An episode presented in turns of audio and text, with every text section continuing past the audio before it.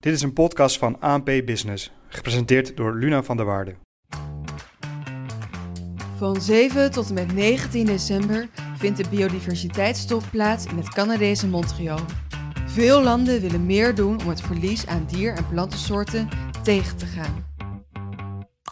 Ik spreek hierover door met Katja Philippart van de Waddenacademie.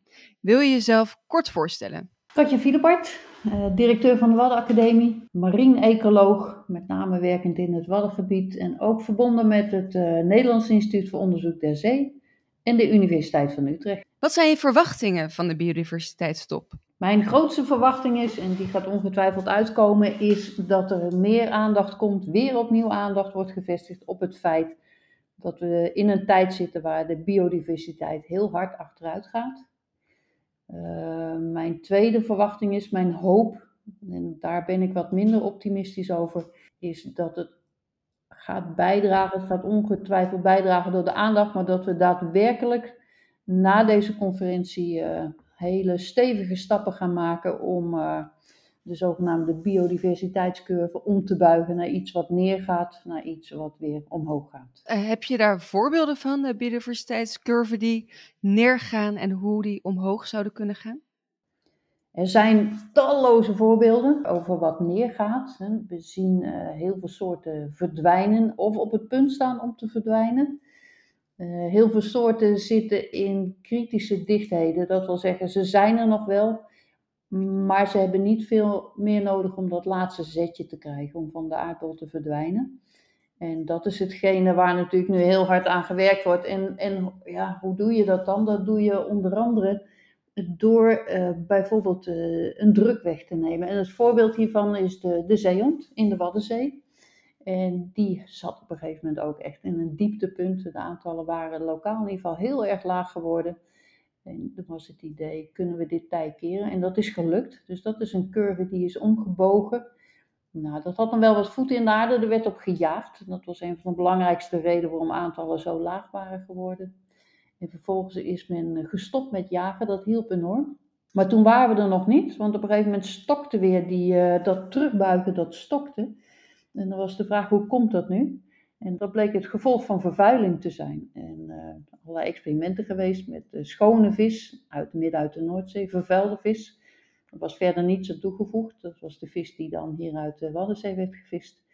En toen bleek dat de zeehonden die die vervuilde vis kregen, die planten zich niet of nauwelijks voort. Dus dat ging al helemaal mis met, uh, met dat eerste deel van de levensfase. En toen men daarachter was, toen zijn dus die stoffen, die PCB's, die zijn niet langer meer geloosd in die grote mate in de Waddenzee. En toen uh, ging het door weer terug met de goede kant op, dus ze namen een aantal toe. Inmiddels waren ze behoorlijk veerkrachtig. Die hebben nog twee keer een klap gekregen van een virus. Waardoor beide keren zich nou, binnen in een jaar de, de populatie weer tot de helft, de lokale populatie tot de helft was teruggebracht. Maar vrij snel keerden ze weer terug en nu zitten ze inmiddels op een plafond. Waarvan we niet helemaal zeker weten of dit het maximaal haalbare is. Maar in ieder geval, het is uh, ongelooflijk veel meer dan dat het was. En dit is ook een prachtig voorbeeld dat laat zien van het kan dus werken als je de goede dingen doet. Maar dan moet je ook wel weten wat er aan de hand is. Dan kun je dus die curve ombuigen. Ja, en waar ik dan wel benieuwd naar ben, is dat, uh, want we hebben natuurlijk begin november de klimaattop gehad. En uh, wat ik je nu hoor zeggen over nou, de zeehond, in ieder geval in dit voorbeeld, dat het aan de ene kant uh, met uitsterven bedreigd werd vanwege het jagen, vervolgens met vervuiling. Dat klinkt als heel erg de menselijke maat. In hoeverre speelt klimaatverandering dan mee in dat biodiversiteitsverlies? Er speelt nu heel veel rond uh, klimaatverandering op biodiversiteitsverlies. Uh, de meeste planten en dieren die kunnen wel omgaan met een zekere variatie in uh, bijvoorbeeld temperatuur of in neerslag of in zoutgehalte van het water. Maar we krijgen steeds meer te maken met extreme en steeds, uh, en steeds vaker. met een ongekende snelheid. Dus ook historisch, geologisch, historisch gezien, het is van alle tijden verandering in de omgeving, maar nog nooit met deze snelheid. En dat betekent dat op heel veel soorten de druk ook groter wordt. Die moeten er maar mee omzien te gaan. Uh, of ze moeten iets, er vindt selectie plaats, ze kunnen lokaal overleven. Of ze Als ik nu praat over uh, water, dieren, waterplanten, ze kunnen in dieper water, daar is het dan minder warm vaak dan het oppervlak. Of vanuit ons gezien verschuiven soorten naar het noorden. Dus we zien nu allerlei veranderingen in biodiversiteit, waarvan we een groot deel nu lokaal in ieder geval kunnen toewijzen aan klimaatverandering. Dan heb je daar dus nog andere druk op, uh, zoals vervuiling bijvoorbeeld of verstoring. Ja, dan krijg je dus een cumulatie van druk. En die cumulatie van druk die kan echt heel hoog oplopen met uh, nou ja, lokaal verdwijnen weer tot gevolg. En heb je ook uh, voorbeelden van dieren- of plantensoorten in Nederland die nu worden bedreigd? Nou, we zijn ook al soorten kwijtgeraakt, hè, even. en dat wil zeggen lokaal kwijtgeraakt. Uh, dan praten we met uh, toch wel. Uh, we hebben een van de grote oorzaken ook. als het gaat over soorten aan de kust, maar trouwens ook soorten op het land, is dat wij het land anders zijn gaan gebruiken. Dat was eerst de plek van de dieren en de planten. Dat hadden wij nodig, bijvoorbeeld voor ons, voor ons eten, voor onze woningen. En ja, dat zijn dan situaties, daar kunnen planten en dieren slecht mee omgaan. Bijvoorbeeld de Zuiderzee. We hebben toen de Zuiderzee hebben we een dam doorheen gelegd, de afsluitdijk. Daar waren toen uh, goede redenen voor vanuit menselijk oogpunt gezien. Maar achteraf gezien is dat een ecologische ramp geweest. Er zijn heel veel soorten lokaal verdwenen. En er zijn ook, daar zijn, hebben we zelfs het idee dat de soorten echt verdwenen zijn, zoals de Zuiderzeeharing. Het is eigenlijk een haring, maar een beetje een variëteit van, uh, van, de, van de gewone haring. Die is door deze enorme ingreep is die, uh, verdwenen. Ja, en, en, en kan dat dan nog hersteld worden?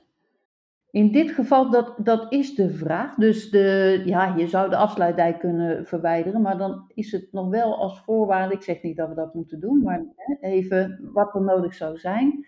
Uh, of we zouden, zoals nu gebeurt, wat meer openingen moeten maken in de afsluitdijk. Dat het begint altijd met het veranderen van de omgeving.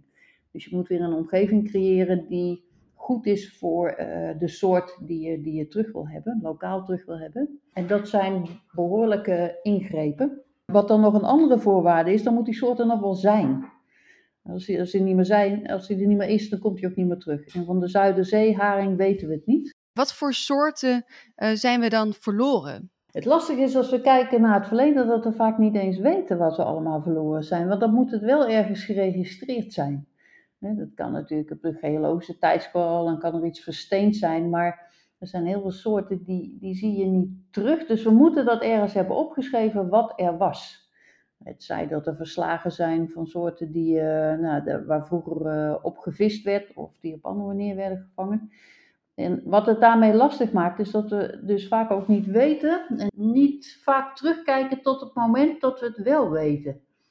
En dat kan best wel veel minder, dat vaak gaat één, twee generaties terug, dat dingen zijn opgeschreven, lijsten zijn gemaakt van soorten die voorkwamen. En dan denk je, nou, dit, dit was de rijke, hè, de rijke wereld van, uh, van, van uh, 50, 100, 150, 500 jaar geleden. Maar misschien was die daarvoor nog wel veel rijker, veel biodiverser. En dat is nou zogenaamde shifting baseline, dat je eigenlijk niet goed weet wat je verloren bent. En dus maar uitgaat van wat het ooit was, was hetgene wat ik me nog herinner. En dat is ook belangrijk dat je wel weet wat eigenlijk het maximale is. Waarop je zou kunnen inzetten door je maatregelen. Dus uh, verder te gaan, verder terug te gaan dan op het moment van die shifting baseline. Wat, uh, wat zijn de ervaringen uit het verleden? Als hij er niet meer is, dan krijgen we hem ook niet terug. En dan zijn er twee opties. Of hij is nog ergens in de omgeving, maar we weten niet waar. En dus we denken dat hij uitgestorven is, maar dat is hij niet. Uh, hij zit nog ergens in de kieren van een, uh, van een gebied. het alternatief is dat je ook ziet dat er ook soorten kunnen nog bestaan, bijvoorbeeld in dierentuinen en aquaria. En dat zie je vaak dat dan een soort een tijdelijke haven, veilige haven krijgen toegewezen. Terwijl er ondertussen gewerkt wordt om hun omgeving weer te herstellen. Met de Europese bison is dat bijvoorbeeld gebeurd. Die was op een gegeven moment alleen nog maar uh, nou, binnen de hekken te vinden. Uh, de omgeving is, uh, is aangepast. Men heeft de omgeving de ruimte gegeven om zich weer aan te passen tot een natuurlijke omgeving. Is de soort weer uitgezet. Dus er zijn voorbeelden en die zijn hoopvol, maar het vraagt een behoorlijke investering. Ja, en als we dan nu kijken naar die biodiversiteitstop, daar, daar gaat het natuurlijk om dat, het, dat er heel veel uh, dier- en plantensoorten uitsterven of met het uitsterven bedreigd worden. Wat is nou een goede manier om te voorkomen dat er nog meer dieren met uitsterven bedreigd worden? Het belangrijkste is dat wij weten wat die soorten nodig hebben qua omgeving en zorgen dat die omgeving er is. Uh, dat kan zijn dat je lokaal wat herstelt. Het kan ook zijn dat je bijvoorbeeld gebieden die eraan uh, voldoen, maar net te klein zijn om een uh, soort goed te kunnen herbergen, met elkaar verbindt. Dat zijn ook mogelijkheden. Maar je werkt bijna altijd dus aan het herstellen van de omgeving. Maar het lastige daarbij is, is dat wij vaak die omgeving al hebben ingenomen als mensen. Dus het vraagt ook iets van ons. Hè. We moeten eigenlijk weer iets, uh, vaak iets teruggeven. Het zij het gebruik, het zij een bepaalde infrastructuur. En daar ligt de grote uitdaging ook weer van de biodiversiteitstop. Want hoe gaan we dat dan doen? We zijn inmiddels met, uh, ja, sinds eigenlijk die achteruitgang is ingezet, met, met veel meer uh, mensen. En per mens hebben we nog een veel grotere voetafdruk. En het kan niet allemaal, we hebben maar één planeet. Dus waar kunnen we op inleveren waardoor we die ruimte kunnen bieden voor die soorten om zich weer te laten herstellen? Dat is de hamvraag van onze conferentie. Ja, en, ja, en wie is daar dan verantwoordelijk voor uh, om, dat, uh, om de natuur te herstellen? Eigenlijk is iedereen verantwoordelijk die eraan heeft bijgedragen dat die curve naar beneden is gegaan. Dat zijn overheden, dat zijn uh, bedrijven, maar ja, dat zijn ook consumenten bij alles wat wij doen, dus ook ik doe, bij wat ik koop, bij wat ik eet, werkt dat door. Dus als je bijvoorbeeld uh, garnalen koopt die in Azië zijn opgekweekt, als je inzoomt op uh, Google Earth, je moet het maar eens doen langs de kust, de kustlijn van Azië, dan had je vroeger er allemaal mangrovenbossen, die zie je niet meer. Zie je het allemaal als je inzoomt van die vierkante hokjes. En dat zijn allemaal percelen waar die garnalen nu uh, gekweekt worden, mangroven verdwenen. Het is één groot uh, kweekvijvergebied uh, is dat geworden. Als consument draag je daar toch ook helaas je steentje aan bij. Ja, dus iedereen is verantwoordelijk om, uh, om de natuur wereldwijd te herstellen. Zeker. Dankjewel, Katja Philippart van de Wadden Academie. Dit was een podcast van ANP Expert Support, in dienst van ANP Business. Deze expert staat in de bronnenbank van ANP. Zie ook anp.nl/experts.